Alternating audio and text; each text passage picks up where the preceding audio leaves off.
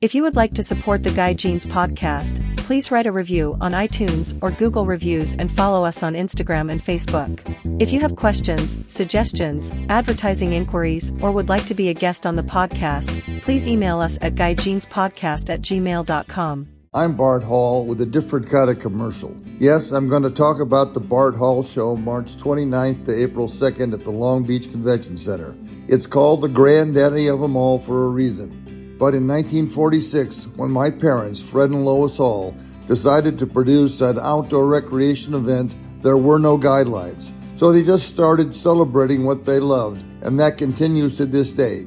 We produce these shows because we share the passion for outdoor recreation that everyone that comes to our events shares with us. People that come to our shows are good people, and the world needs more of them. Yes, we have tons of boats, the best fishing tackle, great deals at exotic hunting and fishing destinations. But the most important thing is that we will provide a full day of outdoor recreation family fun. Make new family memories March 29th to April 2nd at the Long Beach Convention Center. Details at hallshows.com. That's hallshows.com. It's a Guy Jeans podcast.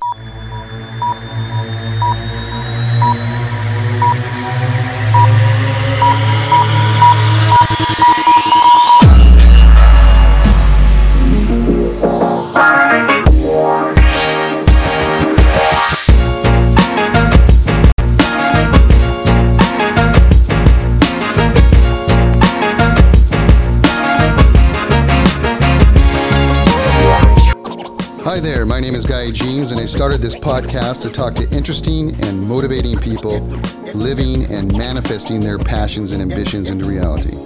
I've always said if you're passionate and love what you do, you will be successful. My guest today is a super fishy human.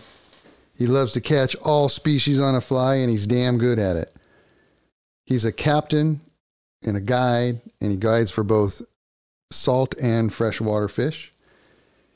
He's the former manager of the Fly Stop Fly Shop in San Diego, and he's currently a sales rep for Sage, Rio, Redington, Fish Pond, Grundens, Tibor, and Rep Your Water. So without further ado, my next guest, Alex Cady. How's it going, Alex? I'm doing good. Yourself, guy? I'm doing good, man. Nice. Glad you're here in my studio. Um, we just did a little uh, sales presentation because you're the rep for um, Sage, Redington, Grundens, Rio, Rio. Fish Pond, Yeah. Thank you. Yes.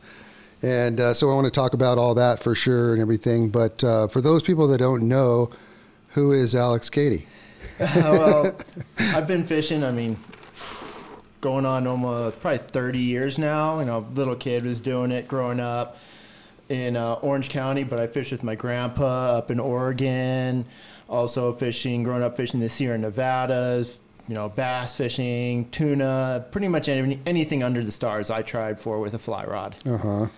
And did you grow up in uh, Southern California? Yep, I grew up in Southern California, and then in um, 2003, I moved up to Mammoth, and I worked out of the trout fitter and guided up there for about 12 years before moving to uh, San Diego to do a bunch of guiding and running the uh, fly stop down there. And then this last year, I took over the, or um, I'm running a, or I'm the uh, Yeah. assistant sales rep for uh, Alex Ramirez running the um, California, Nevada, and Arizona. So I mainly run Arizona and Southern California. You got uh, how many accounts do you think you have? Uh, fly accounts. I'm at nine for me. Uh-huh. Yeah. And then I've got a bunch of conventional counts that is over 40. That's crazy, huh? Yeah. You're getting calls at all times of the day, and Sometimes, some Yeah. days, you know, it's, I call it like hatches a lot of times. It's a few days you don't see anything, then all of a sudden they all want it called just at the same time. so did you go to uh, the Clearwater House Guide yes, School? I did. I went that in 04. How was that?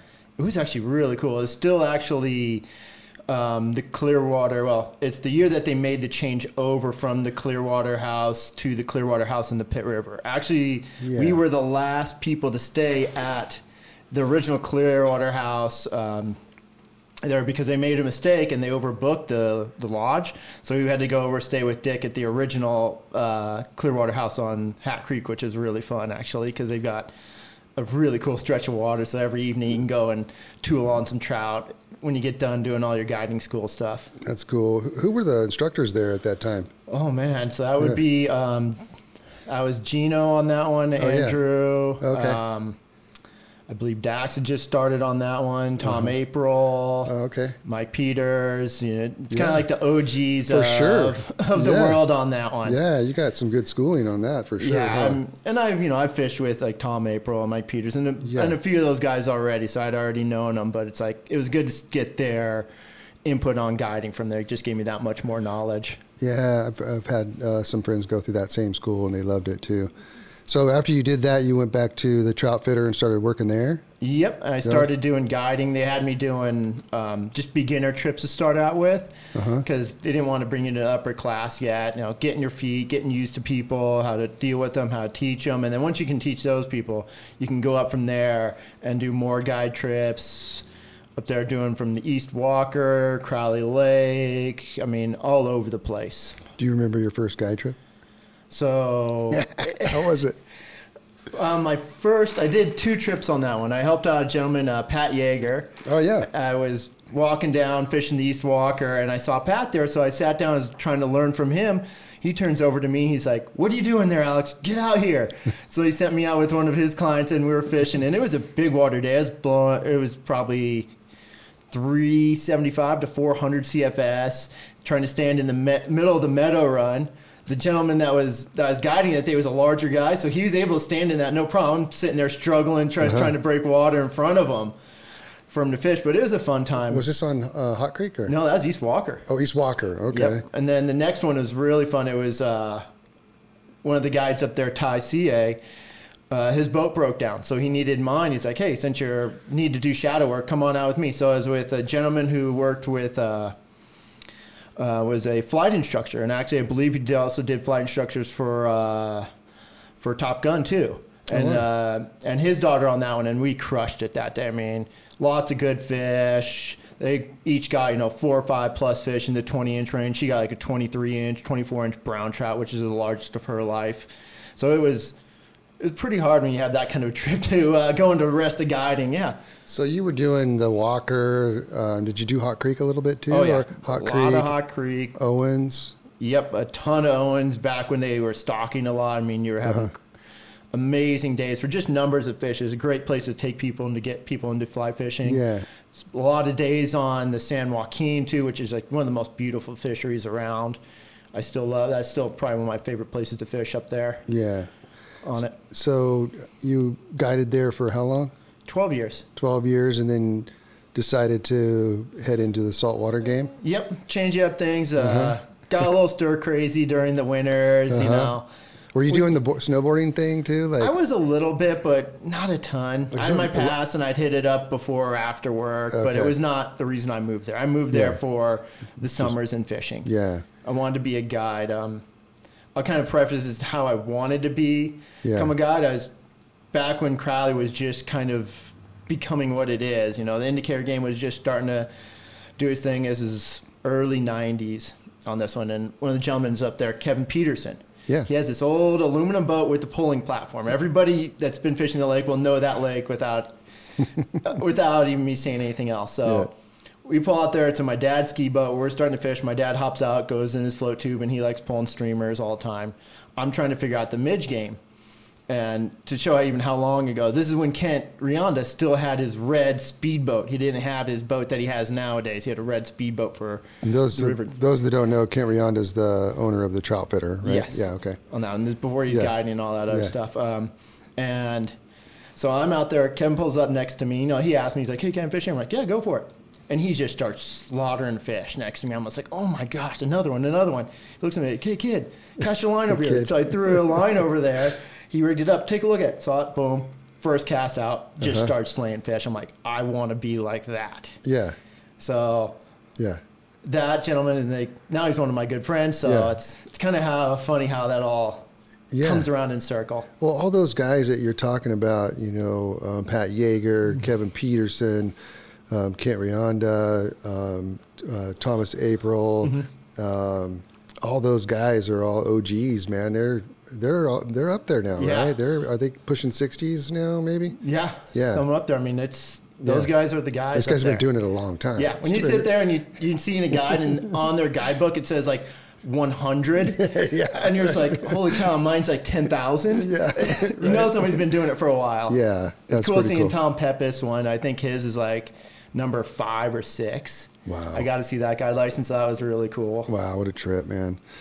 So tell me about uh, transferring from Mammoth to doing saltwater. Was that was there a big difference in how you were approaching everything? Of course, I mean the the fish species are different and everything, but how about what, how the guiding was and I mean how, how was it for you? Mm. Not uh, too bad actually. Because I grew up, I grew up fishing those bays down there and everything else. My uncle had a big boat; he did tuna and everything, so it was just like easy to get back into it, and it's was easy to start out with. The biggest change for me is making sure I've got people that know how to cast. Yeah. Like, that's probably the biggest thing I have to teach is where trout fishing normally you don't have to have the best casters in the world as long as you can hit 20 or 30 feet you can get fish um, real easy where out there i need a lot be able to cast a lot and be able to get out 50 60 feet pretty consistently Right. so that that was probably the biggest transition for me but the fishing wise and all the other stuff wise it's it's Yeah. what i did growing up yeah. And so, uh, what are the species you're you were guiding for? Um, uh, man, it's almost easier to say what I didn't. Um, uh, but I do a lot of bay fishing, so your spotted bay bass, sand bass, calico bass, halibut, corbina, corvina, um, croaker species. So cool. Yeah, I mean, we've had Just- days where you get 16 different species in a day. I That's mean, so crazy, man. yeah, those bays are probably the most untouched fisheries in California, especially San Diego Bay. When I can go out there and be like, "Yeah, it's a tough day. I got 25 fish." Yeah. People are like, "What?" I'm like, Yeah. yeah. Like two weeks ago, we were getting 150 a day, and people are just like, "Huh?" So do you go out there and, and target one specific species, or are you just kind of going like uh-huh. to some structure and, Yeah. and you never know what you're going to get? Yeah, there's days where people want like, "Oh, I want to get halibut today. or I want to get corvina, Yeah. or we want to get you know the bonefish that that are in there too." Right. And we'll try after them, and you'll almost always will get spotties there. Yeah. I mean, the spotties are always there. It's just uh, you will change tactics in places to get bigger spotties. You'll fish more hard structure and stuff like that. Where you want numbers, you'll fish your softer bottoms and eelgrass edges. Your halibut, you want good drop offs on those guys. Your mudder, muddy and sandy bottoms and a lot of bait fish. Corvina, you see them blowing up on the bo- on the top sometimes, highly aggressive. Bonefish, shallower water, weed beds, reed beds, in like four to ten feet of water. Sometimes they'll be out in deeper, but um, it all changes. It's it's a forever learning game out there, but normally you can Right. always find the spotties that want to play. yeah. And you guys down in that in the San Diego Bay, you guys would find bonefish, huh? Yeah, there's a Cortez species of bonefish down there. They don't get monstrous. Yeah. They'll get up to like 18 inches is the biggest I've gotten out of there, but I've heard guys getting like 21 inches. Are, are you they sight fishing for them? Or Not really. I found Okay. a couple places where we have found them sight fishing. Oh yeah. Um, but most of the time they're in deeper water and they're we kind of key in on them, but we're getting spotties and everything else, and all of a sudden you get one that lights up a little bit, and you're like, oh, whoa, that's something a little different. So talk about the uh, the calicos out there. Are you so you're are you going out of uh, San Diego Bay for those as well, or are you are you going up a little bit farther north and cruising around the jetties and that sort of thing? What are you doing for those? Okay, so when I, it's two kind of con- different fisheries. Actually, it's almost three different fisheries for calico fishing. Yeah. So like where the San Diego Bay area is, most of the time we will be fishing. You have the Zuniga Jetty, which fishes similar to the Long Beach Breakwall up out of the L.A. Newport area, L.A. Orange County area. Yeah. But mainly you're fishing a lot of kelp forests out there. Fishing like 50, 60 feet of water, these kelp edges, looking for life and bait fish and the right conditions out there. Um, and then you have your other fisheries up north, the breakwall, and that's harder structure Yeah. on that one. So we're fishing usually like 50 feet of water, but we're casting to hard structure because it drops off really quickly. I mean, it drops off like five to eight feet per two feet. So Mm-hmm. if you, you cast or it's like two feet away from the wall, it's like five, six feet deep. Yeah. You know, four feet away from it, it's like 10 feet deep. Right. And that's where those fish really hang. And then you have your island fishing, which you're fishing right up against the shore.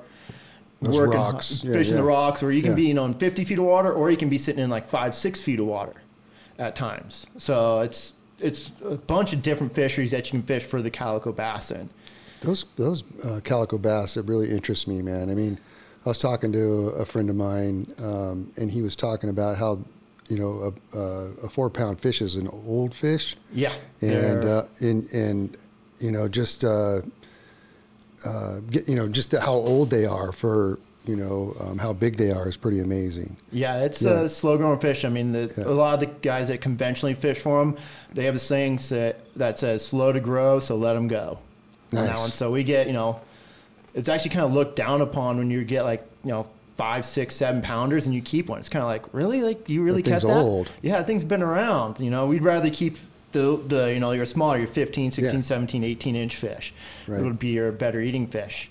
Um, we want those big guys because that, that fish at six, seven, eight pounds could be 25 plus years old That's crazy. that. Yeah. I mean, and they're just mean little buggers too. They they're so fun to catch. I love catching them. So what what type of flies are you using for those calicos? That- Do you have a special fly that you tie that you that you've done, or do you have you know, Um, it's a lot specific of- flies that you use? It's a lot of offshoots of it, like the Calico Syndicate guys use, Bill Calhoun, Dave Matthews, Vaughn Podmore, um, Dave Valdez. Sculpin head, heavy flies. I tend to like tan and oranges are my go-to color on that.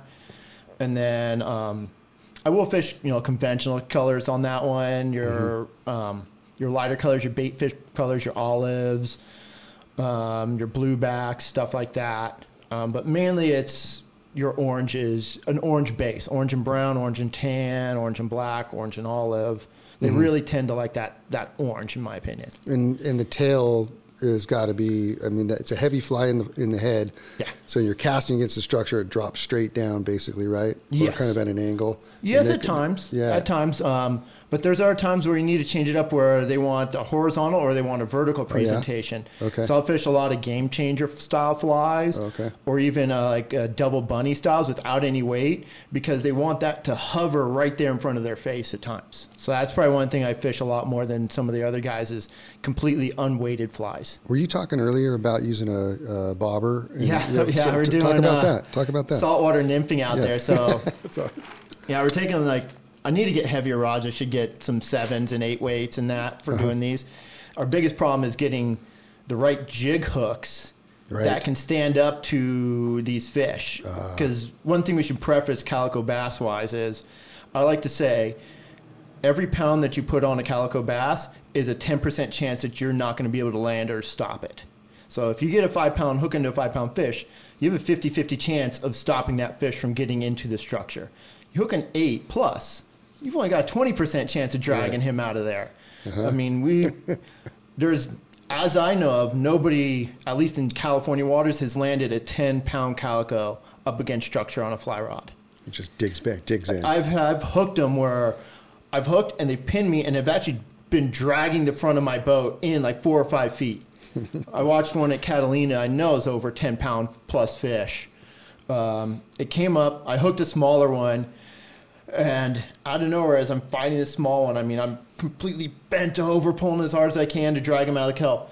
This missile that looked like a submarine T-boned this poor calico. Like this other calico is two or three pounds, which wasn't a bad fish. Yeah. And it looked like a train hitting a cart, folded in half. The fly came out, and I oh, came off balance. And by the time I got reset, the fish had already eaten my fly and was heading the other direction.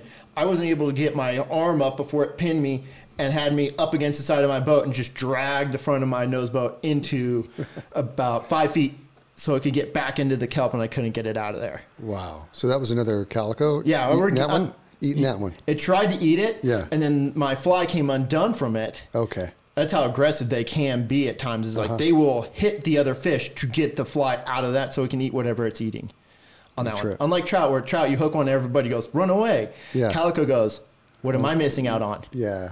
I want, I want, I want a part of that. That's actually how you hook your bigger fish. Listening and talking to some of the other calico guys, conventional guys that want to avoid hooking small calicos, they will start to get a get fish follow them, and they'll reel them by them, and they'll get away, and then all of a sudden they'll see a big one come out of the bottom, and then they'll drop it and have a big guy eat it. Oh, okay. That's a, a lot of the competition guys do. That's really cool. And that's more island fishing than we do. That's what we do at the islands or at kelp lines, where you can actually kind of see and fishing higher in the water column compared to the harder structure, your jetties and stuff like that, where we fish normally down deeper because they like hiding in those rocks more. What's a good tide? Honestly, tide moving. Um, for Tide me, moving. I tend to like at least three feet of tide, more like four or five.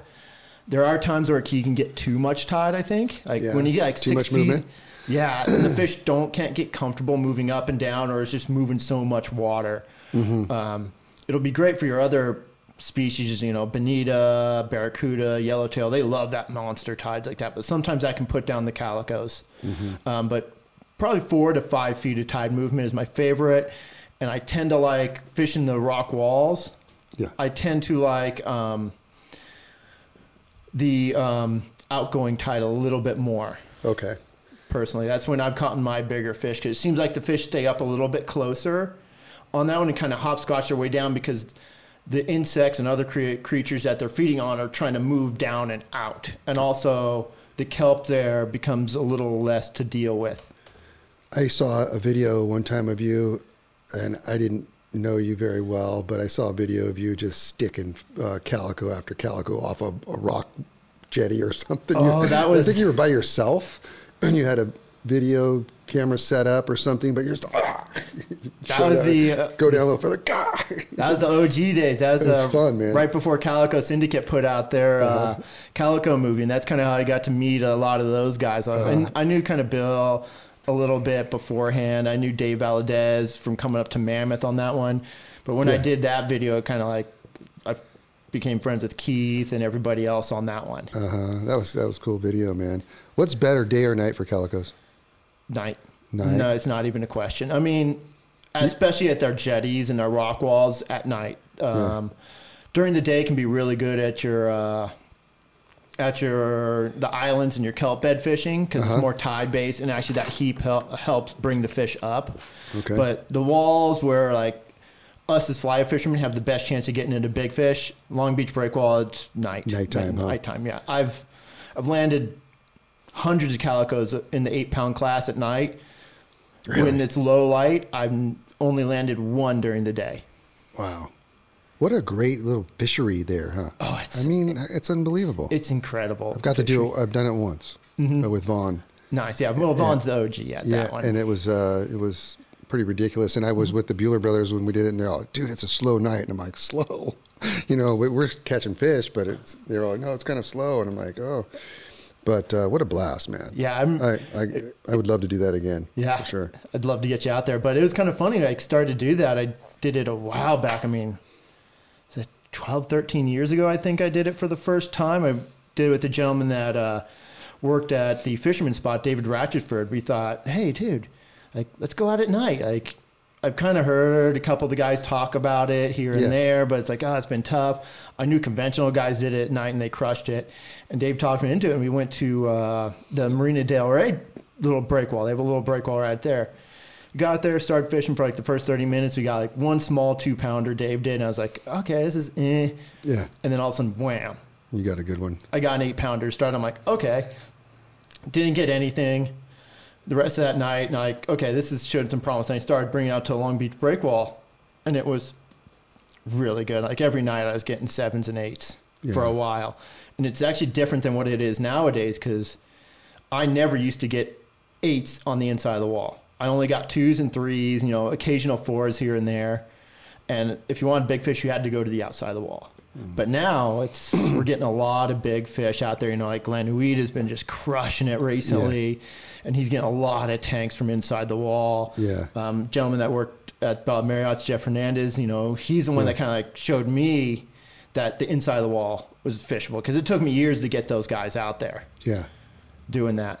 Huh. What other species are you fishing for? Are you doing any of the the Mako stuff? Oh, yeah. Or, yeah. T- Yep. Talk about that. Makos always have a place in my heart. yeah. more than any other kind of fishing, it's um, it's big game hunting. It's not Yeah. normally most of the time you're you're trying to hunt after the fish. Mako shark fishing, the sharks are hunting you.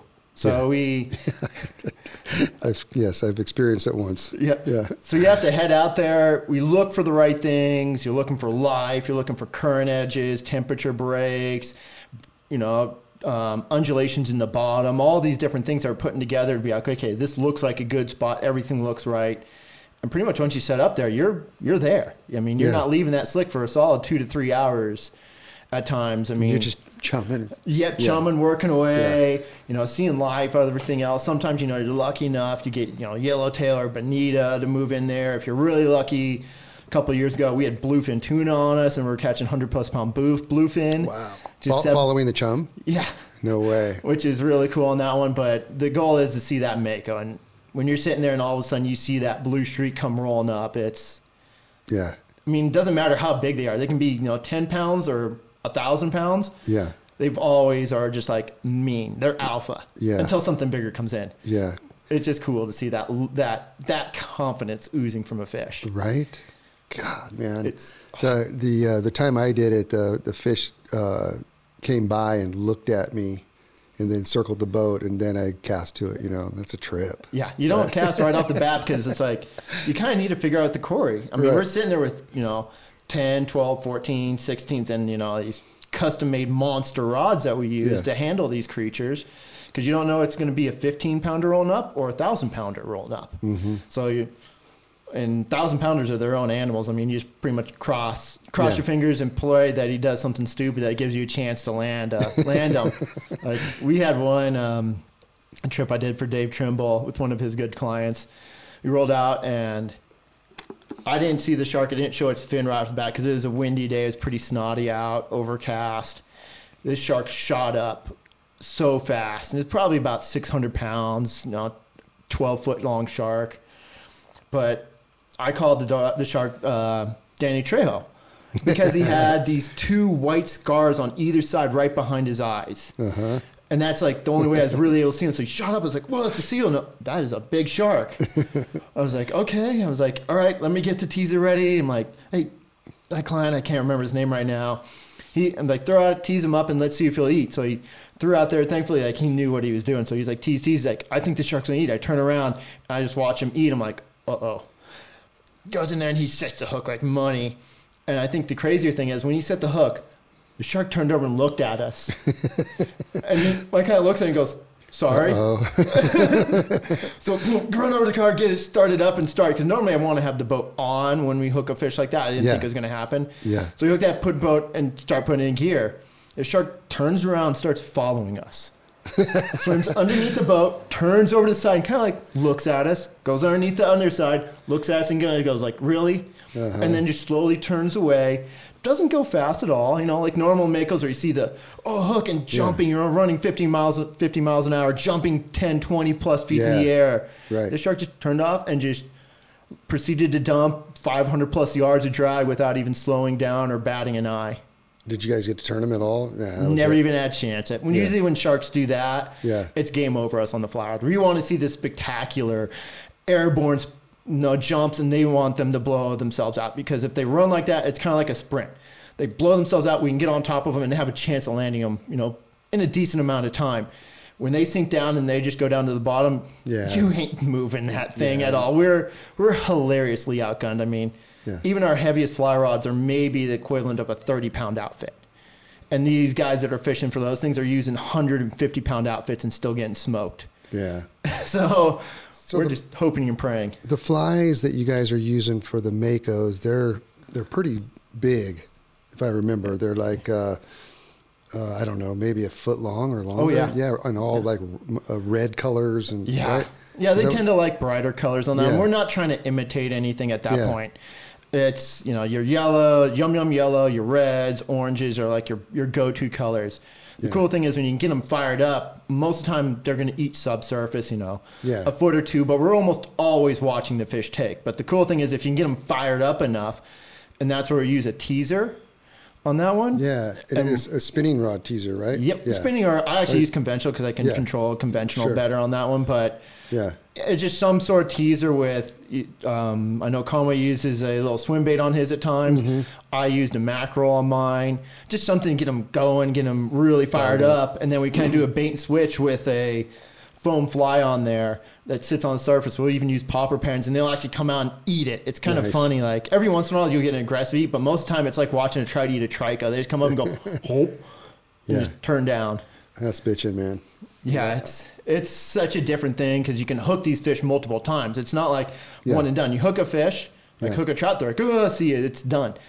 You've only pissed him off. Yeah. Like you can sometimes hook some of these fish. We had one where he hooked the fish must have been about ten times, Wow. And he's just kept on coming back to the boat. That's crazy. So they, they give you a lot of chances on there. and, It's and that's a that season is usually summertime. Yeah, it's been changing a little bit. Like we've seen massive changes, and even in my short time, guys have been doing it forever on that one. Um, have seen bigger changes, but it usually is June, beginning of June, all the way through till November.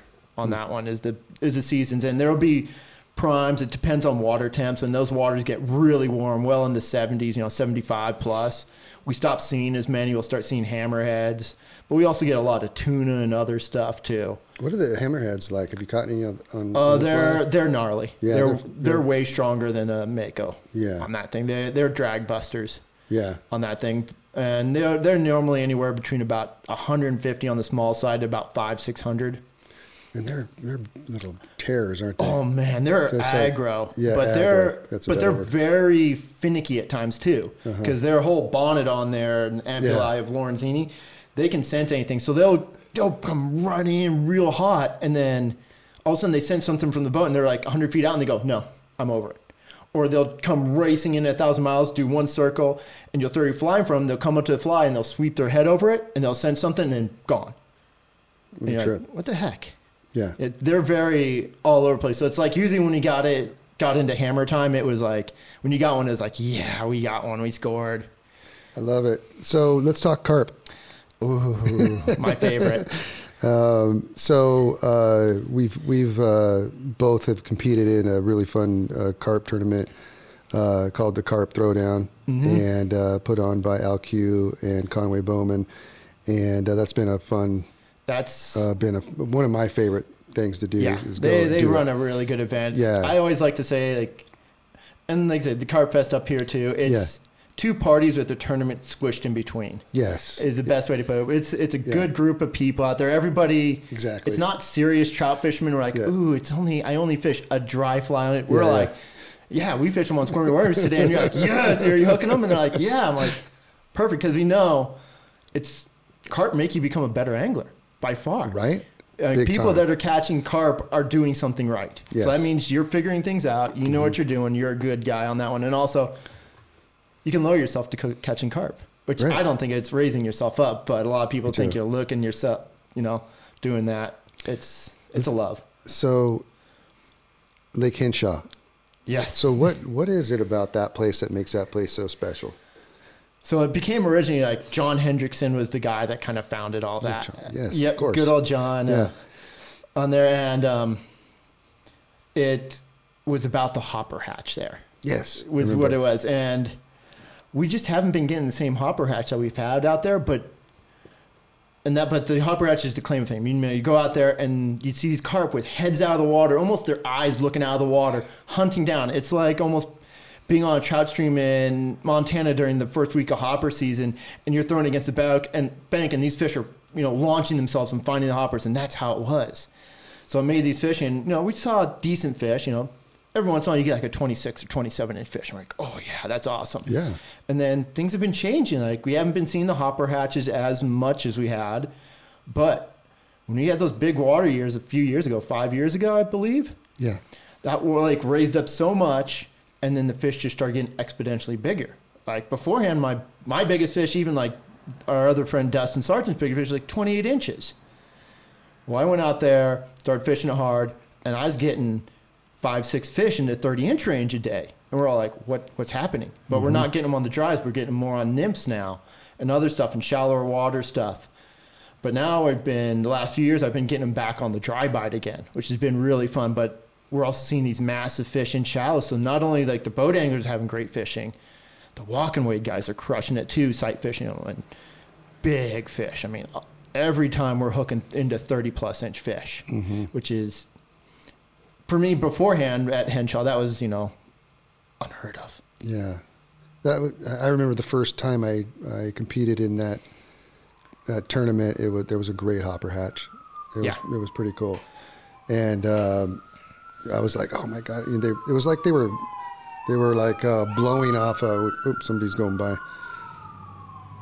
It was like uh, the the breeze was blowing off the the uh, hills and blowing. Is that Mm-hmm. Yeah, it right? comes blow- right- It blows them into the. It blew the hoppers into the. Yeah. And then it blows them out into the.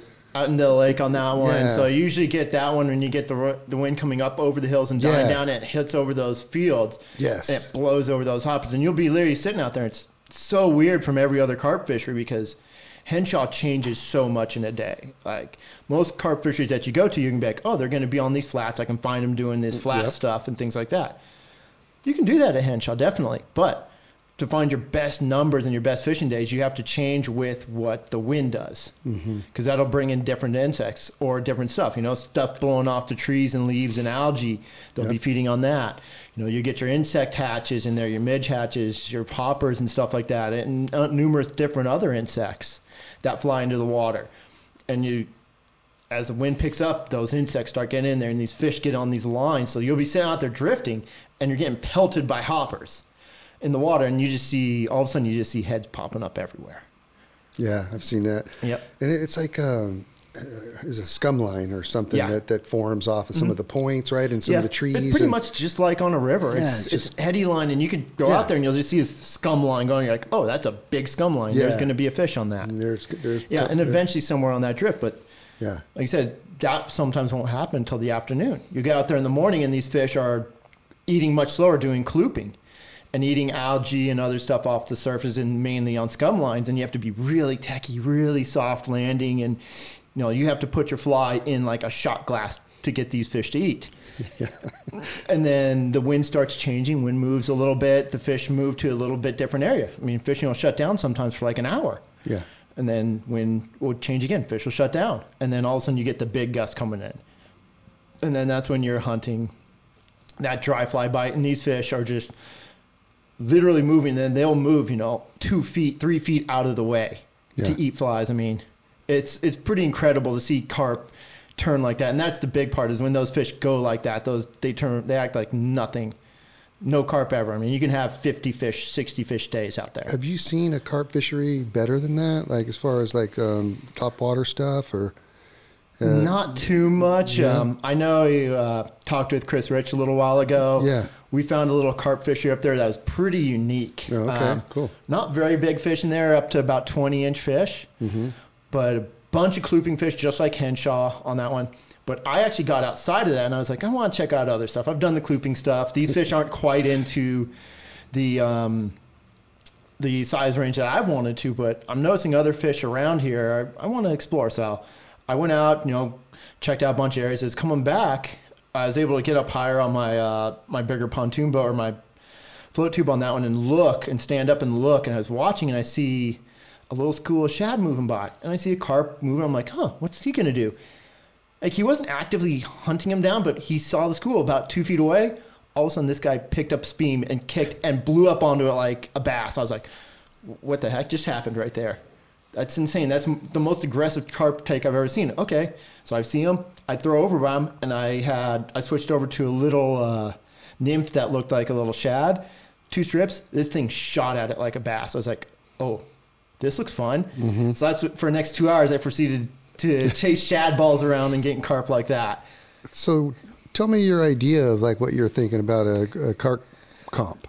So I've had this plan a, little while ago before COVID kind of cut uh, closed everything down, but I really want to get a uh, the carp comp circuit going. Yeah. So I want to involve you know multiple tournaments. Right now, ideally, you know, get Carp Fest hopefully come along, get the Throwdown hopefully if it comes along, or whatever tournament happens at Henshaw on that one. Yeah. And then also the guys at AZ, they run their carp rally. So I want, just like bass fishermen have a tournament, I want to have us to have an overall to show, you know, Yeah. who's the best carp fish because Yeah. you've got three pretty I mean- different fisheries right, Right? here. I mean, Isabella, look, your Yeah. clear water, a little bit more stealth on that one. Yeah. Then you have Henshaw where you need to be accurate. You need to kind of Be on your game. Be on your game, and then dealing with the canals and being able to be mobile up at AZ and having shots at like 20, 30 pound plus grass carp up there in these canals That sounds fun up there. too. I mean, yeah. And have all these places within you know six hours of each other Right. on it. Yeah, so um, you're talking about AZ Fly Shop in uh, in Arizona. Yep. uh, the owner Chris Rich, who I've had on the podcast, um, he wants to be involved with the carp uh, competition. So Mm-hmm. this carp comp, um, we're we're kind of waiting to see if they're going to ha- actually throw down, do the carp throwdown, throw down Yep. the carp throwdown. Yep. Hopefully it comes to yeah. there'll be there there'll there'll be some tournament out there Yeah. on that one. Yeah, and if you guys have, uh, you guys listening, if you've never uh, done um, the, either one of the Carp Fest or Carp Throwdown, you've got to go check it out. It's a lot of fun. It's just it's really a big party with a bunch of carp uh, fly fishermen, and the fishing's usually pretty darn good. There, there's been a couple of years where it was Mm-hmm. Yeah. kind of like, uh, because it was cold and whatnot. But um, for most part, um, all the years have been pretty, Yeah, I think yeah. fantastic. Yeah, Like where you guys have like the carp fest up here, you guys have a really good walk and wade fishery here. yeah, Um, Henshaw has not had that for years. I mean, originally it did have a pretty good walk and wade fishery, and then it went through a little recession of that. But now the walk and wade fishing there is epic right now, and I think if we got a tournament out there, it's you'd see numbers like you've never seen from Henshaw. So uh, the water must be way up then, huh? It- oh, it's way I mean, down. it got way up. Uh-huh. Um, it got up to because Henshaw is, was one of the biggest water impoundments in Southern California. I mean, it's massive. Yeah. Right now, it's at like five percent of normal, and it's not going to get up above twenty percent because there's supposedly a crack in there, so they don't want Oh. to raise it above that. But a, a while ago, it got up to about fifteen percent, which was really cool to see. It flooded up a bunch of trees, but I don't know what triggered it in that lake or what happened or what mm-hmm. changed. Mm-hmm. But something changed in that lake, and we're we're seeing bigger fish than we've ever had. And like I said, we're seeing better walk and wade fishing than we've ever seen before. Oh, that sounds I fun. mean, there'd be a good chance if there's people out there, you're going to see, you know, five fish being put in and all five fish being over 30 inch fish, Sounds awesome. which is Are you are you cool to talk about uh, the Colorado River and Yuma and all Yeah. that? Yeah. Um, can you talk a little bit about that and the Yeah. fishing down there? That's like That's- a, that's another really yeah. uh, place of interest for for me because I love fishing. You know, around the Laughlin area for Mm-hmm. for bass and striper and stuff like that. But I haven't been downstream. And you you've been talking to me about fishing down there and stuff. So could you talk a little bit about that? I mean, it is just a endless maze of fishing down there, and a bunch of different stuff from canals for doing carp and bass fishing, where you don't even need a a boat to go do it, to some of these larger lagoons, Senator Wash, Ferguson Lake, Lake Martinez.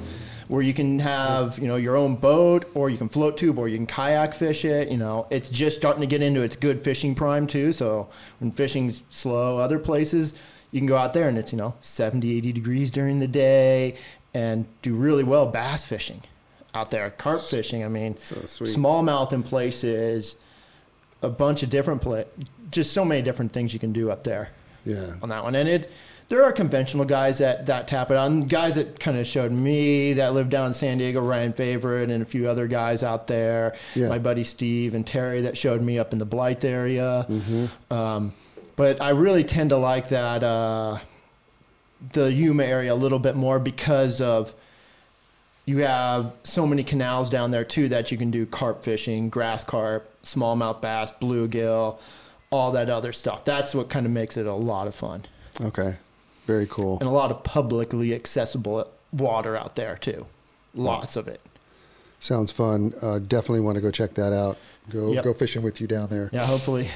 Well, Alex, thank you so much for stopping by, my It was friend. my pleasure. It was a great time. I've, I've been talking about having you on uh, my podcast for a while, and, Yeah. and I'm glad you stopped by. We got more to talk about, I'm sure. oh, definitely. We just scratched the surface. So next time you come up, we'll sit back down. definitely sounds good. All right, buddy. Well, thanks, man. We'll we'll talk again. And for all you guys listening out there, thanks a lot for listening. We'll catch you next time.